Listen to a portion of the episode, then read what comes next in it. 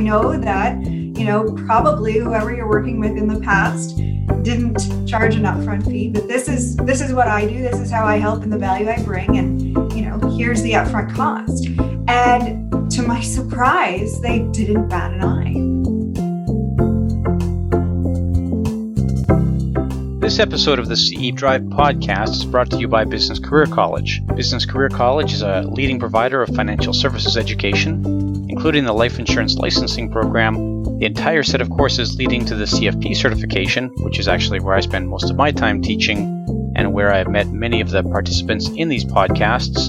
We also provide continuing education credits, live classroom and webinar instruction in support of the Elder Planning Counselor designation, and a few other odds and ends in support of folks in the financial services industry. You can find the full catalog of course offerings at www.businesscareercollege.com. Hi, and welcome back to the CE Drive podcast. This is Jason Watt. In this episode, we're going to interview Melanie Goodhue. Melanie is an Ottawa based financial planner. This episode will be good for a half a life insurance and a half an accident and sickness credit in Alberta. We cover some financial planning and some disability management here. In all other jurisdictions, it would be good for one insurance credit It'd be good for a financial planning credit from FP Canada, an IAS credit from Advocis, and a professional development credit from IIROC.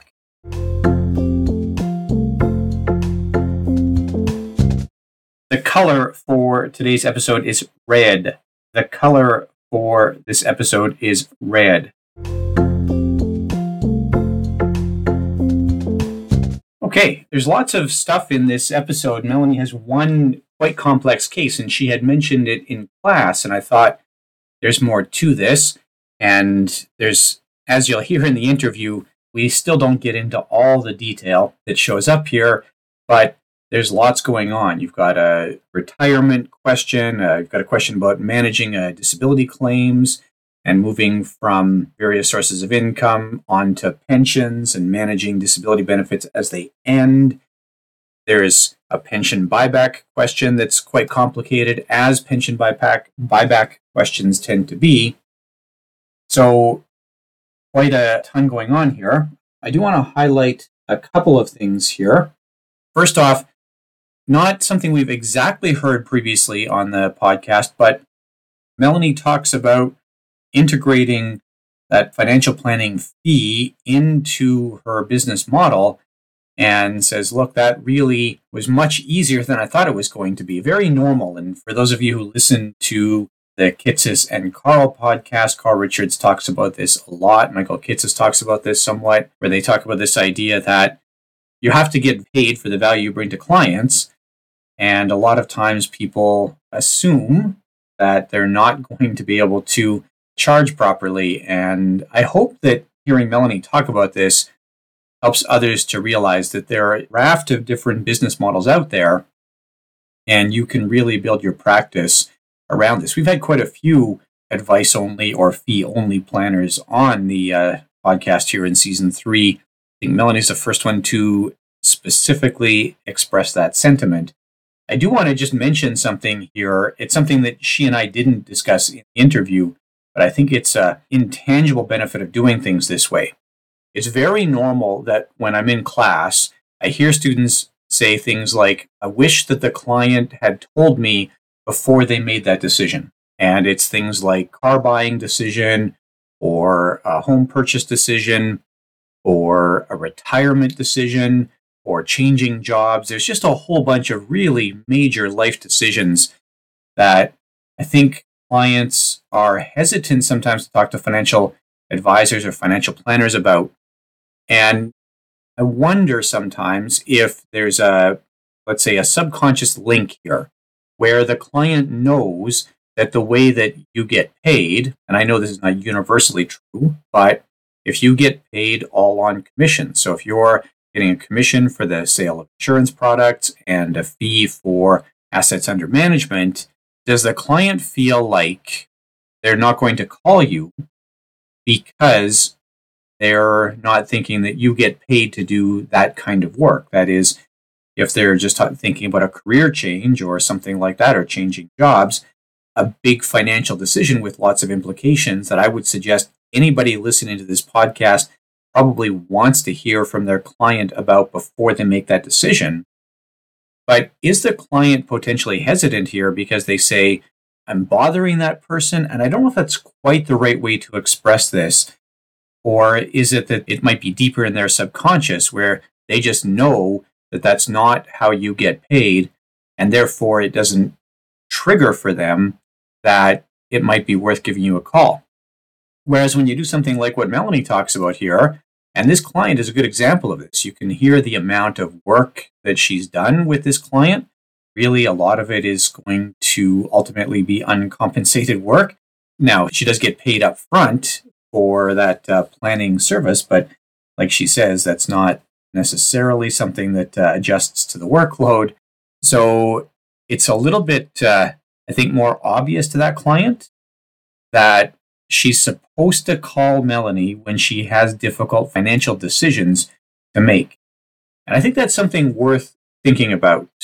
So if you're working on a commission only model, that's great. I, I'm not being critical of that model. I think it's important, though, that if you want to hear from your clients in the midst of those life transitions, that there's some method there by which your clients know that you're the resource they're supposed to be reaching out to prior to making those decisions. Now, another area that uh, Melanie gets into here, she talks about uh, it's not quite quite uh, choice architecture, but let's call it choice architecture uh, this idea that she has built all kinds of different paths and projections for this client. And she does a ton of work in Excel. Um, some of this might be more efficient in financial planning software, but I know uh, sometimes people don't like the financial planning software because it doesn't give you enough control. There's not enough sort of, say, knobs and dials that you can tweak. So she's built out all these models and she shows the client that she's done all of that but then really just narrows it down and says, but don't worry about all that other stuff. That's that's my stuff.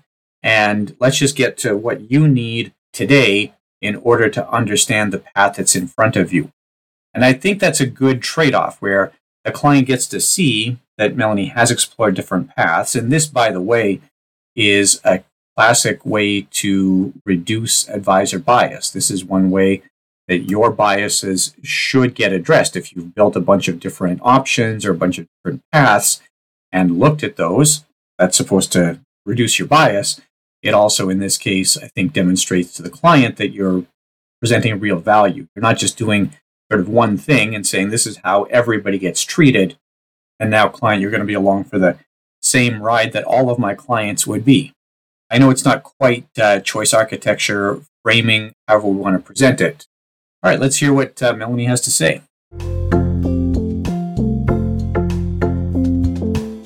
We're joined here today by Melanie Goodhue. Melanie is a financial advisor based in Ottawa, and you're uh, insurance licensed, Melanie. I have that right, and working your way through the financial planning curriculum as we speak. Correct. Can you tell us a little bit about your own practice and how you ended up where you are? Yeah, for sure. So I help individuals and small business owners grow their wealth at a rapid rate that they've never experienced before. So that's kind of my zone of genius. I'm able to produce really incredible results for my clients because my approach to planning and the pulse process that I developed. The pulse process is a series of five 90 minute sessions, an incredible amount of analysis in the background. And in the end, my client receives a 30 to 60 page bound financial plan.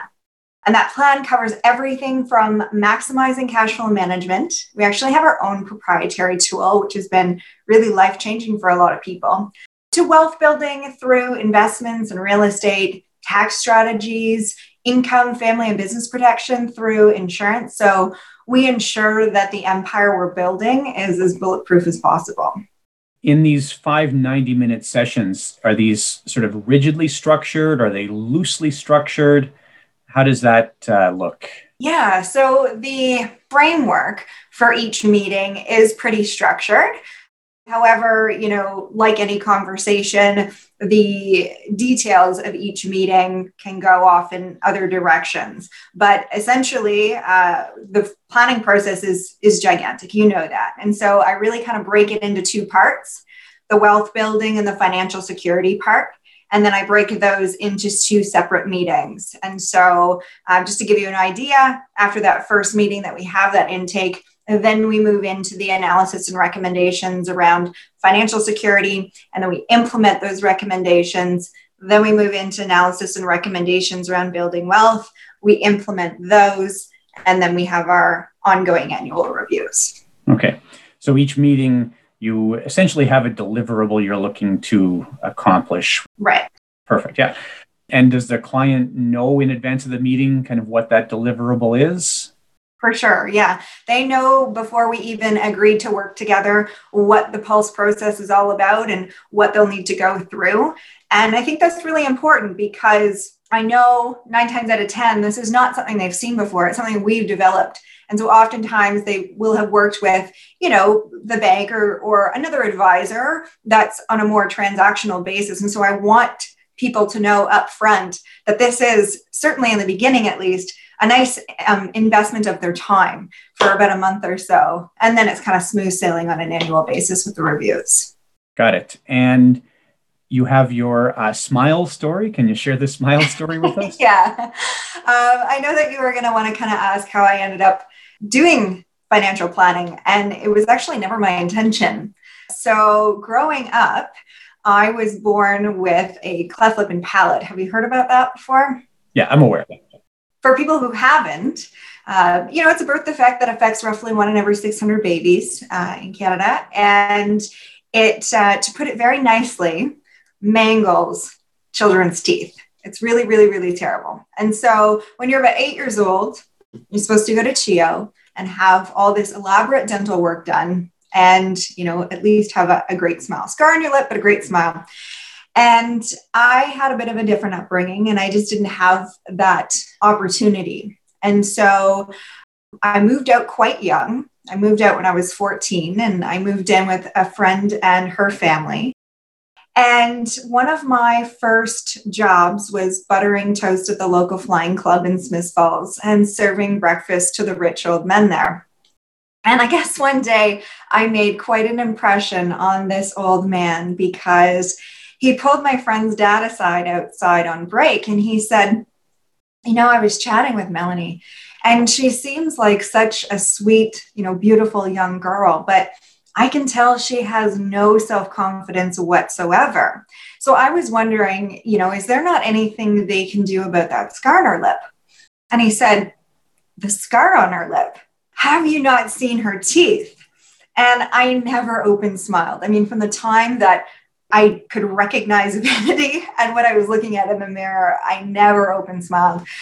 And so he said, Look, he said, if she could fix anything in the world, it would be her teeth, but we just can't afford it. And this was something that, you know, I don't know, you know, what your faith is, what you believe in, but I remember like every single night praying to God, like crying every single night. I went through so much bullying Uh, about my teeth. And I remember praying as hard as I could every single night for a new smile. And here I was, 14 years old, in this flying club, buttering toast, serving breakfast, and this angel appears.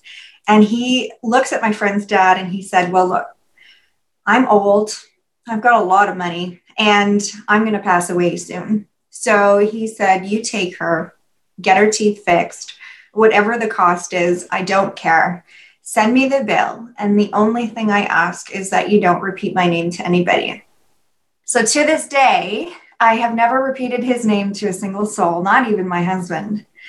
And he gave me, I truly believe, a lot of what I have because as much as people want to say that, you know, looks don't matter, the reality is when you have that kind of a deformity in the middle of your face, looks really matter. And so he changed my world upside down for the better. And I really believe that I wouldn't have the things that I have or be in the position that I'm in if it weren't for him. So it became my mission to pay that forward. I didn't know what I wanted to do in life, but I knew whatever I was going to do, I wanted to be passionate about it. I'd seen so many adults in my life who were just in the grind and not enjoying day to day life. And so I knew I needed to find something I was really passionate about. So I thought I really wanted to get into dentistry. And so makes sense, right?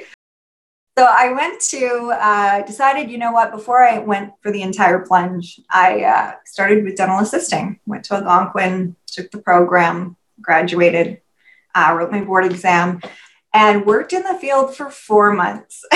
and I could not do it it was disgusting. I mean, it was really different being in school, working on dummies and working on your peers who have these like beautiful white teeth because, you know, the profession they're choosing to be in, than working in what you could imagine is just out there in the general public. So I went back to school and um, took general office admin, figured that would kind of open the door to any industry. I could figure out then what I liked and then go from there. And it really was you know, the luck of the draw. I went through a headhunter. They found me a, a job in a local planning firm here in Ottawa.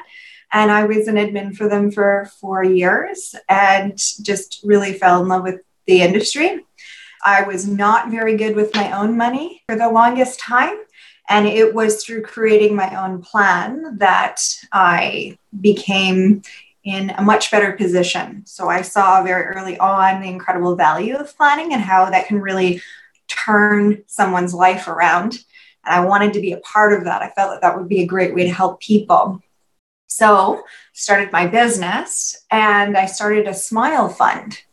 So, a portion of all of my income from the proceeds of my planning go into a little pot of money. And I, I had been building that up for a while. And this past year, actually, it reached the 5,000 that I wanted to gift to a child. And I had put a video out on social media and had lots of shares and likes and all of that to try and find this underprivileged child with a cleft lip and palate to no avail. So, by all means, if you would like to help me find this child, I would love to gift them the money for a new smile. I do recall reading somewhere about a dentist who makes a trip to, and I can't remember exactly where, but somewhere in East Africa every year to help kids with cleft palates. Oh, that's awesome. If anybody has that uh, child in mind, reach out to Melanie. And yeah, that would be wonderful. Yeah, that's a that's a wonderful story, Melanie. It's touching and you know very uh, appropriate the way that you're honoring that memory. It's you know I, I don't know if I could uh, like not tell my wife that guy's name. So that's a big win. So it sounds like, as much as you say you didn't plan to end up here and you kind of quasi ended up in the industry by accident, but then you had time while you were at your prior firm to think about this. And clearly you put some thought into building the Pulse process. Overall, how much intentional design went into your, your practice as it stands now? Yeah, so I think a couple of things when you're trying to decide, you know, how, how do I want to build this business? I mean, you can't ignore revenue, right? That's what makes you be able to pay your bills and the world go around. And you need to also look at, you know, who do you want to work with? And so in my first year of business, I, like anyone else in their first year of business, worked like a dog and I made about $12,000, right? Second year, not a whole lot more. And my peers kept telling me how incredible the work that I was doing for people was. And in the same breath, how crazy I was and how wrong I was for taking on such an in depth approach and comprehensive approach to financial planning. They told me I'd never make a comfortable living that way. And you know what? They were right, but I didn't want to change my approach. I truly, truly felt that the holistic, comprehensive planning approach was the right thing for the client. It made sure that no stone is left unturned, that we really are looking at every facet of their life. And if it took me a lot longer to do, I was going to do it because it's the right thing for the client. So I didn't take their advice. I didn't start becoming more transactional and just getting in and, you know, just setting up an RSP and then, you know, or setting up an insurance policy and seeing where it goes it's not my approach. I strongly believe that you know, if you're going to look at how to invest somebody or if you're going to look at how much insurance they need, how can you do that without looking at all the other facets of their financial picture? That's just my belief. So for me, you know, I decided that I needed to do this approach, but my peers were right. I wasn't going to make a viable living by doing that because I was able to see significantly less clients than all of my peers who were taking the transaction approach. And again, I think for other people, there's nothing wrong with transaction approach. So hear me loud and clear that way. But it just didn't make sense to me and what I wanted to do and how I wanted to run my business.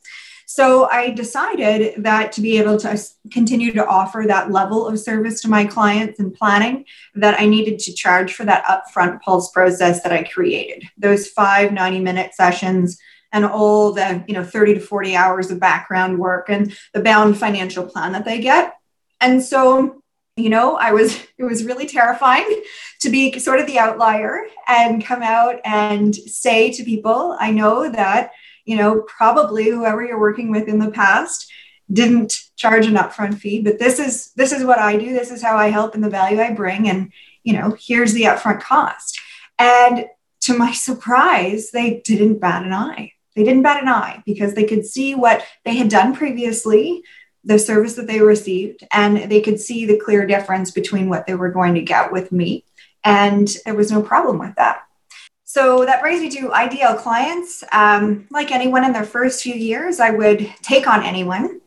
I took on some big debt clients, which was an incredible amount of work. I mean, I charged about half of what I do for planning and it easily took about double the time and effort um, because it would also to keep people accountable on and on track have monthly coaching calls with all of these people so it was incredibly rewarding i have to say i mean i was able to save a number of people from bankruptcy get them out of debt entirely and have them set up for retirement.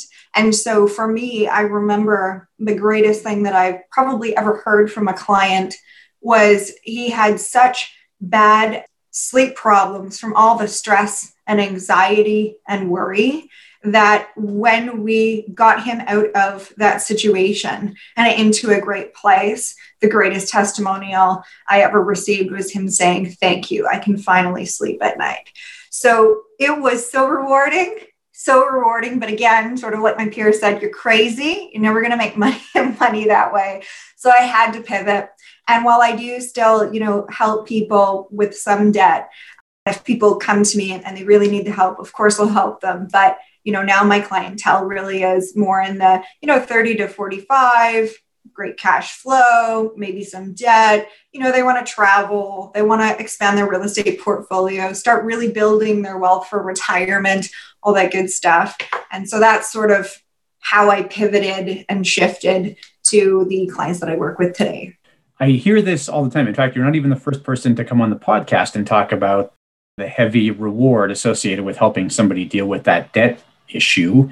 But I do get the trade off there where it's a ton of work.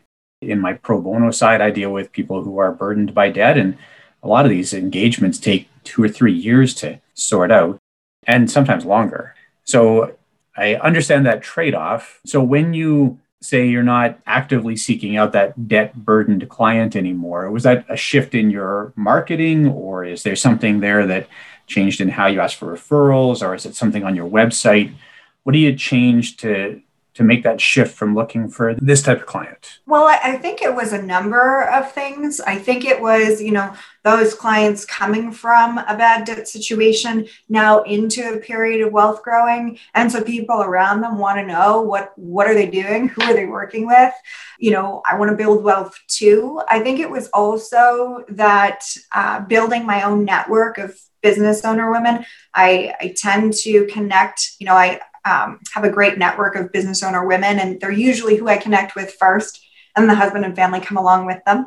So I think it was just time, right? And in the beginning of the business, you're just going to take on whoever you, you can, right? And then over time, as you're building these relationships and spending times in these circles with the people that are more your um, ideal target in terms of, you know, revenue and um, ease too, right? Like there's so much work that goes involved. You know, And that's one thing I really love about you is all the pro bono work that you do, but you know it's an incredible amount of work, right? So when we're building our business and we're trying to figure out what's going to give us sort of maximum return on our money that we're still going to be able to help people uh, but that's not going to be a drain on us you know 24 7 mentally emotionally time effort and all of that that was kind of the shift and so i think it really was once people started to seriously build wealth they started to tell their friends. And then also just over time building my own network of people and being in those the circles of people that um, were more my ideal client. I think it was those two things. And then intentionally in my marketing i actually if you've ever seen my signature or my website where it used to say debt repayment, investments, and insurance. And now it says building wealth. I'm trying to remember the other two invest your money and protect your assets or something like that. So there's nothing in there about debt. I still do get some people to come to me with some debt, but it's not the focus anymore. It makes sense, and that's that's what I was looking for. Yeah, what are those concrete things you've done to change? And it sounds like both a, a sort of mindset shift on your part, as well as some change in how you market. So yeah, interesting. Now, you did a good job when you were going through core curriculum of bringing some interesting client scenarios to bear. I always appreciate this because it's better to work through, as you know, a, a, case study than it is to sort of work through a theoretical concept. So, one of the scenarios you brought was one where there's a substantial pension buyback and a whole bunch of other stuff happening all at the same time.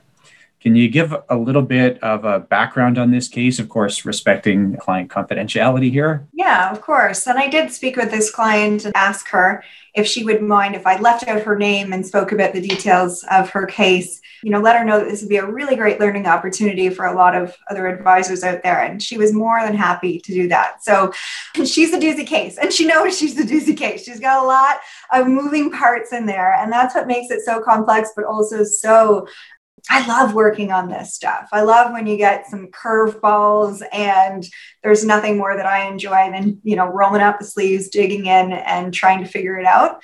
Um, and I'm super thankful to have you know people like you in my corner to help me with that.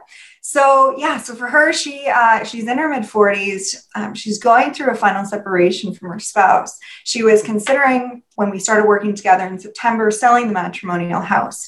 She had built up some debt over time she'd been on disability at this point from the government uh, for a couple of years. And previous to that had taken leave for a couple of years on her pension. She's in a lawsuit against the people who got her in this accident and is now faced with many decisions. And that is sort of the coles notes but there are more factors of course in there. So she was faced with a lot of decisions. Should she buy back or not how much does she need for spousal and child support to maintain her lifestyle now that they're separated, both now and when or if her income reduces, you know, when or if her disability decides to stop the claim and when she draws a pension. When the sale of her matrimonial house sales, she wants to be debt free, have enough to cover the buyback if that's the best option. Will she have enough to purchase a new house too? Is that a good idea or should she keep renting? If she purchases, can she qualify now that she's on her own and on disability and potentially medically retiring? What kind of place could she afford to purchase? You know, she feels she can't return to work. Should she attempt medical retirement? Um, how would this reduced income affect her lifestyle? You know, her disability plan may not continue her claim past six months from now. How would this further affect her lifestyle? If she medically retires, should she transfer her pension or leave it as is? So there was an overwhelming amount of questions here, not even just for the average planner, but think about just the average person who doesn't work in finance and have to make these decisions. In fact, when we were chatting on the phone last night, she says, You know, Melanie, I'm a really intelligent person, even with my head injury. You know, she was a high level executive in the government. And she says, even at that time, full capacity, you know, mental capacity, I don't think I'd be able to come close to tackling how to figure all of this out. So, given the huge number of issues here and the complexity, I mean, any one of these is a complex issue on its own. Mm. How did you figure out what problem to solve first? Yeah. So, really, it's, you know, what is most pressing? And for this client, when she had come to me, she said, you know, they're going to reevaluate my disability in, in less than a year. And at that point, you know, like I don't feel I can go back to work. My doctors don't feel I can go back to work, but they're telling me potentially I could lose my disability, you know, and if that happens, will I be okay? Um, you know, like, should I medically retire? Is that a good idea? Will I be okay? you know so the very first thing was kind of dealing with those things and then the the buyback you know i have four years or three years to to buy back is that a good idea you know we're going to be selling our house in the next number of months potentially we could have funds to put towards that again is that a good idea uh, you know with all my other goals in mind so it really came down to what was most pressing. And what was most pressing, I felt for this client was, you know, yes, help her figure out does the buyback even make sense? Because that's sort of an easy check mark. Whether or not she has the funds or, or whatnot's another story, but let's just find out if it makes sense. And then for her would be uh, the first thing we did is we created, I think by now I have about 15 different budget tabs for her. You know, if she stays in this position, if she medically retires, if she loses her disability, if, if, if, if, if, if, if.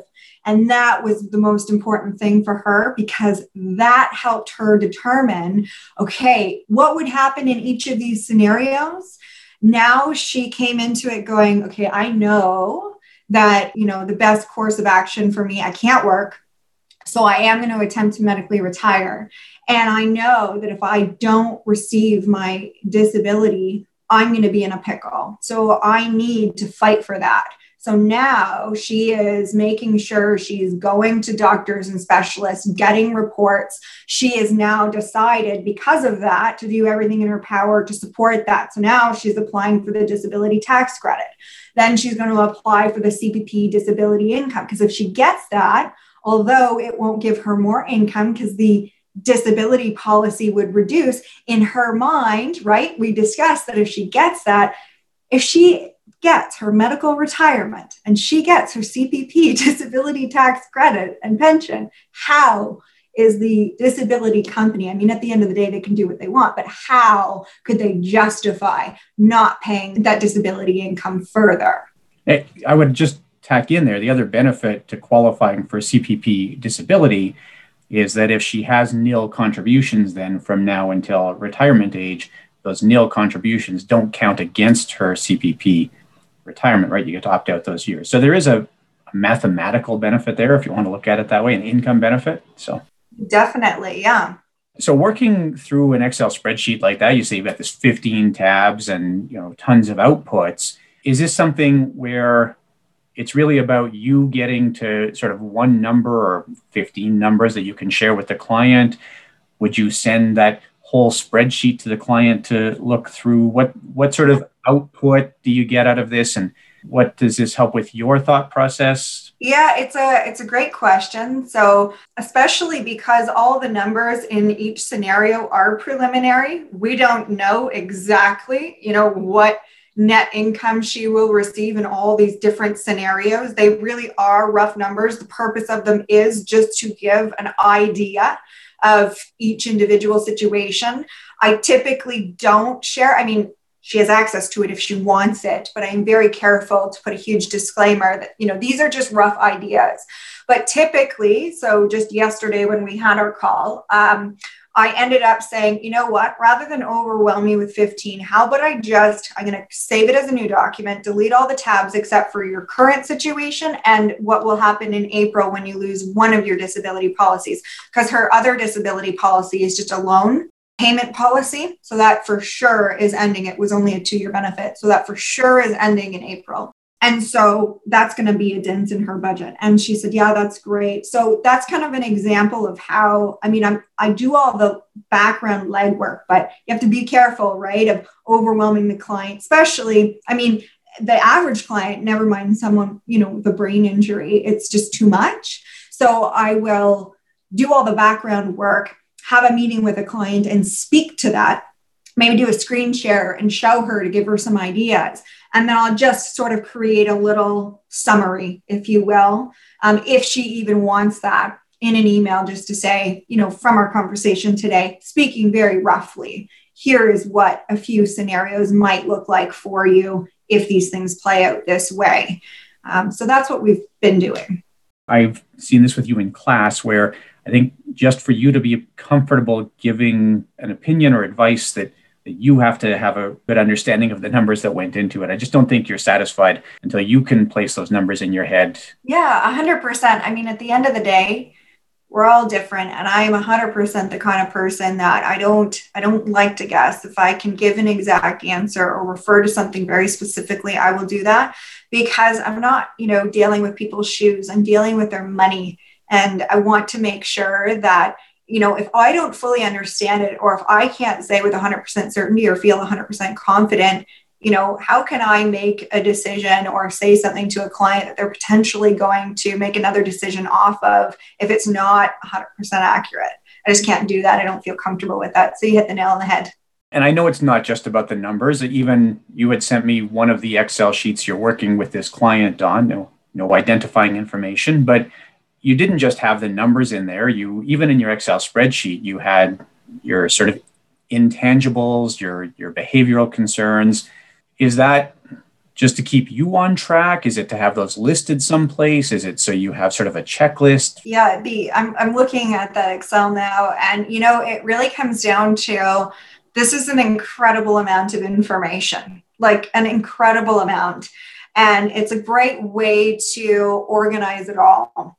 And it is important when you're looking at a plan, as you know, you know, especially going through the curriculum, is it's not about the numbers, right? You do also have to look in there. Like I have the facts and then I have my calculations and I have the actual pension statement numbers and then I have you know the qualitative considerations for whether to take a transfer or a buyback or not because those are just as important as running the numbers and figuring out the rate of return required. And if you're not also looking at you know potential income sources and assets and potential income and all of that then you're not looking at it holistically and your recommendation isn't going to be solid in this case, and this is exactly what I find, I think this is true for every pension buyback question I've ever heard, that the question shows up and we don't have all the details. That it's always the case that you know somebody will ask the sort of preliminary question, and then when we get into trying to work through the numbers, there's some detail that's missing. So in this case, I think that was the same experience, if memory serves correctly. How did you work through uh, going from having not quite enough information to getting the, the full amount of information? Yeah, so this client's been wonderful to work with. You know, some people uh, come to you and they sort of have unrealistic expectations. You know, they'll give you a couple pieces of information and say, Great, so what should I do? And that was not the case with her. She recognized that, you know, you know, having been in the government for 27 years, she knows that, you know, sometimes it takes a long time to get, you know, all the information that you need um, and accurately. And so there was this mutual verbal understanding between us that, you know what, this is not this is not going to be that five step process in one month plan at all. We're actually throwing that a bit out, the window. And we are have committed to each other that this is probably going to take about a year in the end maybe a bit more to have gathered all the details and have gathered all the answers uh, to then be able to make the appropriate decisions. So, uh, you know, when she first came to me, she gave me some statements and it actually showed a buyback amount of half the amount. And then, you know, over time, she gave me another statement that then gave an updated amount, right? So it's all about getting the most accurate information and you know she doesn't always have access to that right away. And so then it's like okay no problem. We'll update our numbers. We'll reconvene. Okay what does this look like now? What's changed in terms of our game plan? And so it's been really cool to you know over time i get little pieces and then i run more analysis and we have a meeting and we look at what the situation looks like now. And then i say okay when xyz happens bring that to me we'll we'll take the next step so this is definitely a different kind of case uh, that i'm taking a completely different approach to uh, and it's been a lot of fun i can't remember if it was late in season one or early in season two but on this podcast i had tab on previously And he had a pension buyback question as well. And his was a young person who missed a year of service. It was either twelve or fourteen thousand dollars. I can't remember exactly. This is not twelve or fourteen thousand dollars. This one ends up well into the six-figure range. Yes. Yeah. It really does make the the question so much more complicated, right? There's never mind the the math, as you rightly stated. There's a ton of emotion just deciding to write a check. I know that's not exact, but to write a check for that amount, right? Yeah, there really is, right? You get into can the client even afford that? You know, for this client, she's selling uh, a sizable matrimonial home, but she also has other things, right? She has an amount of debt she wants to pay down. She wants to potentially be able to purchase another home. Uh, she does want to, when we have more answers and we know what her cash flow looks like, of course, now having an injury, she wants to make sure that you know she doesn't have critical illness. Can we get that for her? If we can she'd love to implement that. So there's so many other elements that you look at rather than just do you have the money right? You have to look at the entire picture. So you're 100% right. And also with the buyback or, or pension transfer you know we've touched on this a little bit but you know you're not just looking at rate of return right? You're looking at you know does the client deem it important to have complete control over their their money or not or are they you know more comfortable with receiving a steady eddy income on a monthly basis for life? And they know that that's pretty much guaranteed that the risk of default is low. Or do they not like that? Do they need access to their capital if they want it? Is that really important to them? You know having that liquidity you know if if they're going to transfer their pension then the cash is theirs. If they were to pass away, they they can name whatever beneficiary they want, and that full value would go to them, right? Not the same case when you're looking at a pension, right? Your beneficiary, depending on the type of pension you're in, is either going to get you know commuted value or a portion of the pension. So that's something to consider. And then also, you know, if you're taking your transfer or you're deciding to invest that 134,000 that you would have paid to the buyback instead, are you comfortable with knowing and feeling that you're responsible for market performance? And that market performance and those investment decisions that you make depend on whether or not you will have the income that you need in retirement. Can the client handle that? What's their comfort level with that risk? And how are they with that psychological stress right? On that note of dealing with pensions, I'm assuming you have a lot of pension conversations just being in Ottawa, where you'd have so many clients with pensions. Does this influence how you do planning? So you're right. Most of my clients are, you know, women business owner and then husband, usually, you know, executive in the government making a pension or um, large company pension. And so I really love planning with that because there's this base level of certainty that we can create a financial plan and monthly contributions to their goals on. And we have this flexible pot of money that you know we build up the profit and then we decide on how to supplement their goals with that every year.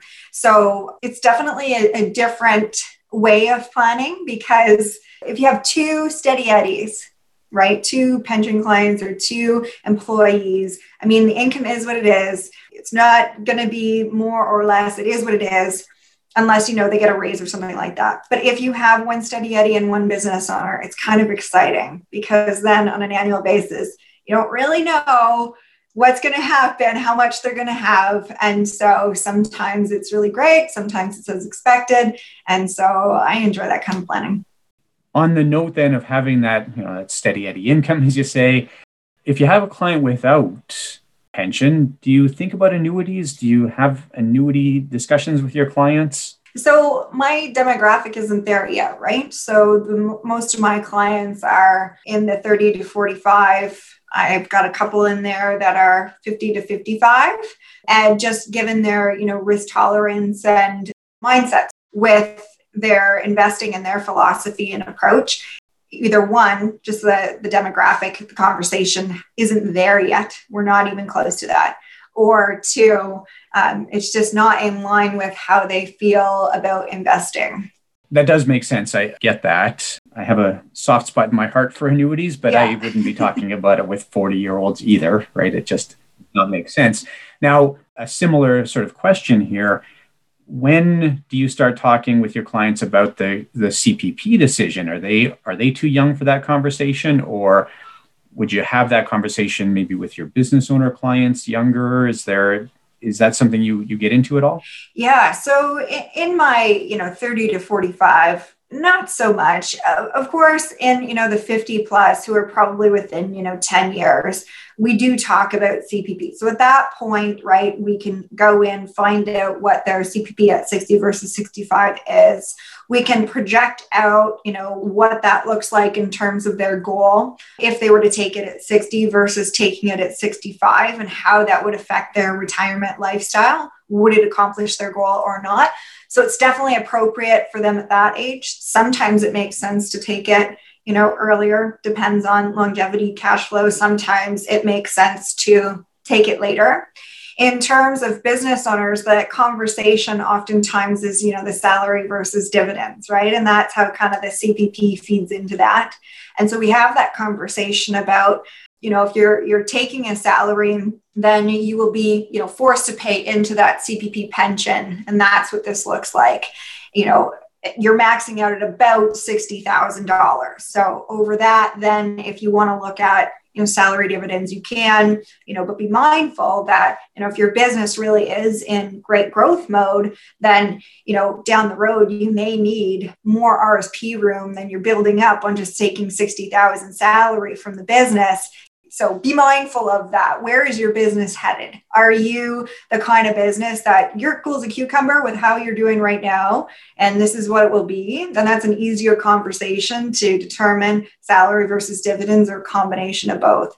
But if your business is in serious growth mode, then we may want to consider, you know, increasing that salary to give you more room. Because while it might not seem super important today, at some point you're going to be desperate to find any way to reduce your taxable income. It's a good holistic way to look at the CPP decision, Melanie. I like that. I'm a big fan of that longer term perspective around RSP room. Now, I know you've done work with accountants in the past on your commuted value slash buyback slash pension decisions. Can you talk a little bit about how you work with uh, accountants here? Yeah, so accountants are a huge part of the planning that I do. Uh, I do tell my clients I take that holistic planning approach. And what that really means too is working with these other professionals like accountants and lawyers and mortgage brokers and real estate agents and that sort of thing.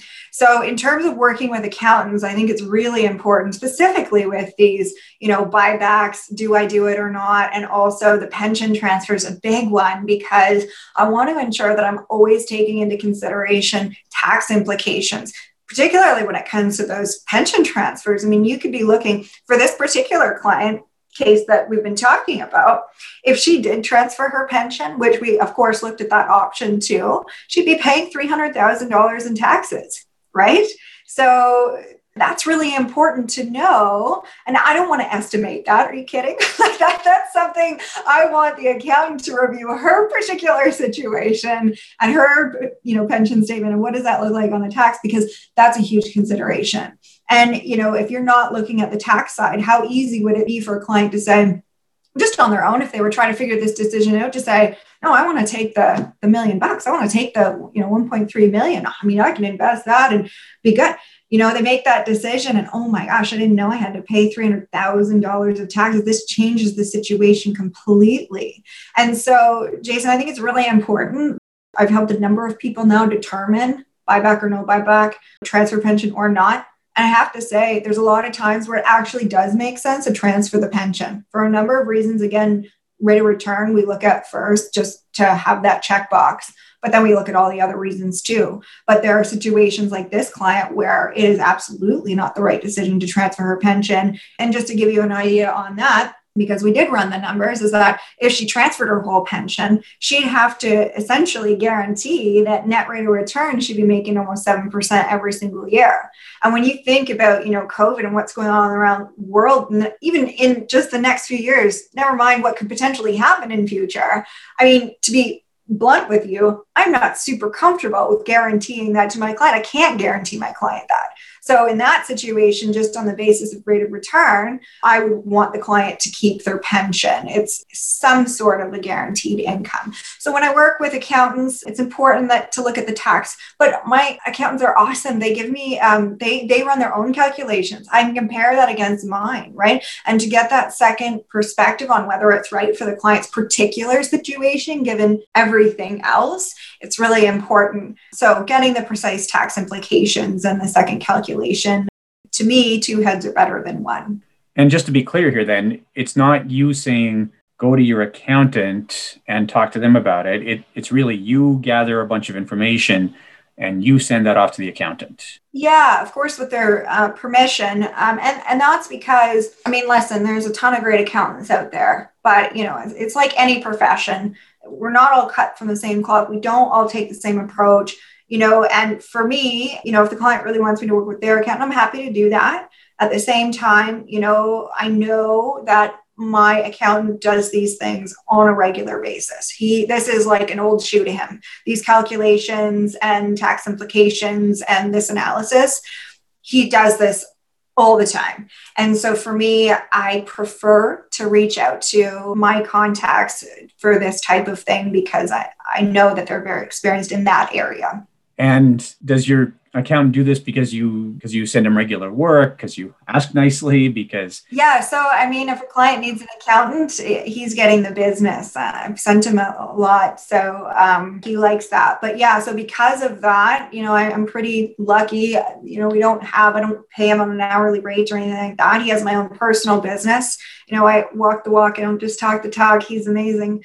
Um, but yeah, I'm very lucky. He doesn't send me a bill when uh, I ask him to do these. We just have this understanding that, you know, if he's helping a client with their pension calculation, he's going to have a discussion with them because I introduced them. And nine times out of 10, he's gaining that client. So that makes sense. And that's, that's what I figured, but I run into all kinds of things. So. Yeah, for sure. Now, thinking back to this, again, this complex client, if you could jump in the time machine 10 years back and have her as a client then, mm-hmm. what changes for her? What do you see as being better in her situation, or just what decisions are easier at this point? Yeah. So if we worked together 10 years ago, at that point, you know, even if she had all her group coverages and everything, a lot of people think, oh, yeah, I'm fine. I have my group benefits, right? And it's through our conversation uh, and our analysis that we help the client understand no, like that's the group benefits, I'm a huge fan of but we have to understand their limitations, right? They have maximums, for example, life insurance, one to two times your income. You have the option to add on more. Nine times out of 10 people haven't, right? They're not, nine times out of 10, there isn't critical illness in there. And nine times out of 10, there's a, a maximum amount of disability income that, you know, especially when you're dealing with high level of, of executives, is not adequate. And so, had we started working with each other 10 years ago while she was young and healthy, um, we would have been able to get, you know, her critical illness in place. We would have been able to get her top up on her insurance, get some permanent insurance in place for her at a time when she very likely would have qualified at standard rates because she wouldn't have been in the position of having a head injury and then trying to get coverage. She's still covered when she loses her benefits without paying an astronomical premium if we had put those things in place. You know, she will have the opportunity when she leaves this plan to convert her life insurance, but we know that her only option will be to put that into permanent, and that's going to be a high premium, right? So we would have eliminated that. Um, she'd have a nest egg built up for sure of some general savings, which would eliminate the need to reduce her lifestyle expenses today, given her lower income amount that she's about to face. And she'd also have a good chunk of her debt paid off, if not all of it. Um, so she'd have a whole lot more to put towards her home purchase. On the topic of disability insurance, again, going back to you have lots of clients who are business owners, lots who you said are high earners in government jobs. Do you find that there's a good uptake on disability insurance, or do you find that people have the sticker shock or the maybe confidence that their group LTD will take care of them? Which, to be fair, sometimes it does, but as you say, it's not always the, the solution. What's your response on that conversation? Yeah, so especially if it's just a top up, people are really receptive to it because there isn't that sticker shock. I find there's sticker shock when people come and they don't have group benefits, right? Because they sit down and they go, "Oh my gosh, how how could this cost me, you know, hundreds of dollars in a month?" And it's like, well, you don't have anything. You don't have disability. You don't have critical illness. You don't have life insurance. You don't have group benefits with a base of that that then we're just topping up to, right? And so it's just really helping the client understand, like, you know, if, and if you did have that group benefit plan, then you would believe it or not, off your paycheck, you would be paying for this stuff, right? Now you just it it comes off of your bank account, you know, um, and so similar, but the sticker shock is nine times out of ten when people don't have group benefits in place already because people with group benefits.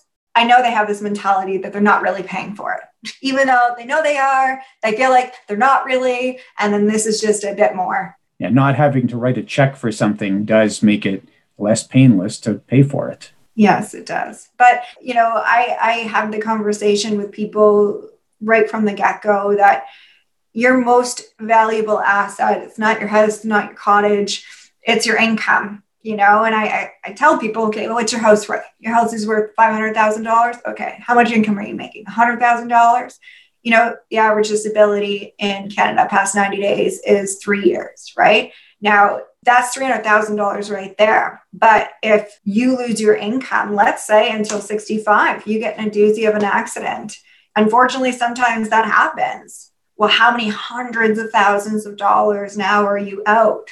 Right. So for a coffee a day, is it worth it to you to know that if something happened to you, your bills would be paid the food would still be on the table your retirement you know would still be intact. You wouldn't have to be eating cat food in retirement.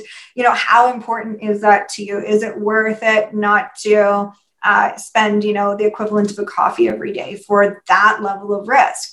And and if you think that it is let's look at your net worth sheet and tell me in your net worth sheet where you would get $300,000 if you were to be the stat and be disabled for three years? Where would you get that?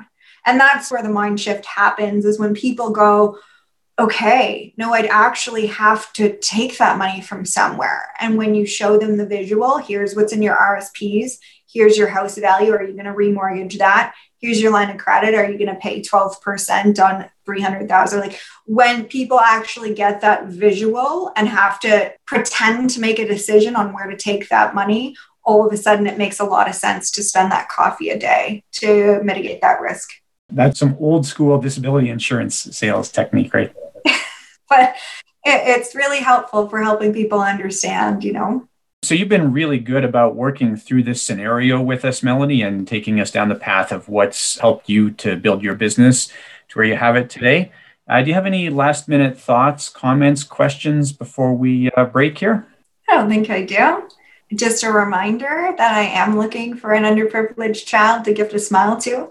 So I would love it if anyone who's listening, if you have a child in mind, please feel free to reach out money is burning a hole in my pocket. I need to spend it. Perfect. That's a great message to end with. And uh, thanks so much, Melanie. Enjoy the rest of your day. Thank you. It's my pleasure. Thanks, Jason.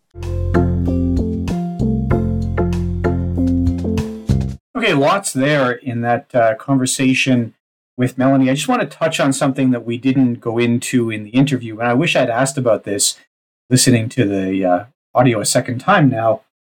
She specifically mentioned that one of the sources of disability benefits is about to end. That was a creditor policy, and I didn't follow up on that, and I should have. And it's just something worth noting here. So there's lots of incidental sales of insurance. I assume this is what this is. So whether it was car loan insurance or with your mortgage, but very normal to bundle this in. I think a lot of people listening to this will be very familiar with mortgage life insurance, but it's very normal today to see this bundled with disability and critical illness as well. When you have this, typically you're going to find something like they'll make the minimum payments for two or three years or pay interest only for two or three years. sometimes you see with critical illness insurance that there is actually the potential to pay the full amount of debt, although it's often limited. I know a few of the critical insurance policies available, the major banks will pay the full amount of your mortgage up to $500,000. So it's worth noting that uh, creditor disability insurance policies have a huge range of benefits available, and you can't assume anything here. And it can be sometimes a little bit difficult to get the full details. You might have to get somebody's full mortgage contract and read through the mortgage contract to see what the disability coverage actually looks like. Some of the banks are fairly transparent about this. I'll give props to Scotiabank, for example. Scotia has a good website that illustrates their mortgage coverage. They have some YouTube videos that explain it. There is good stuff out there. It's still sometimes not that easy to figure out what is covered in the event of a disability where somebody has that incidental insurance in place.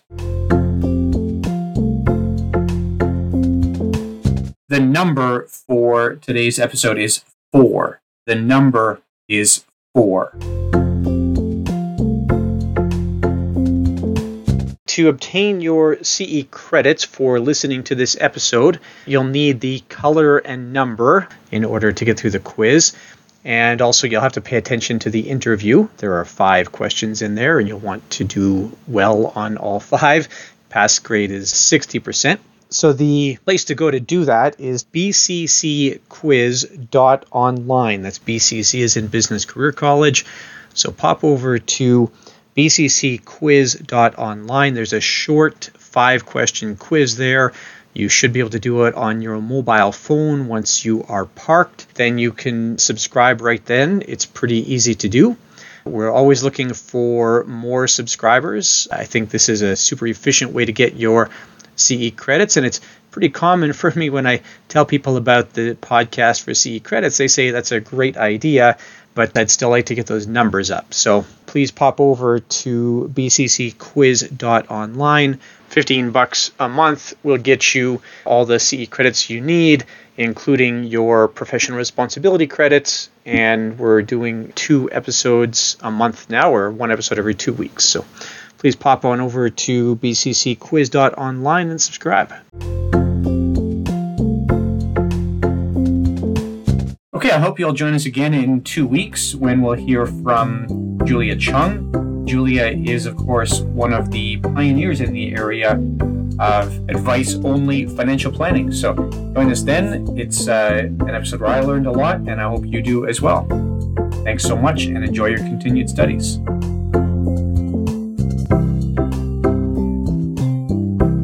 There are quite a few people who help out with getting these episodes to air. Joseph Tong takes care of our editing. Maria Nguyen takes care of all of our continuing education approvals. And Sushami Pomerlo Paquette, uh, Ji Wu, Lisa Hoffert, and Penny Watt, my mother, make sure that we have people listening to the podcast through their marketing and sales efforts. Thank you so much.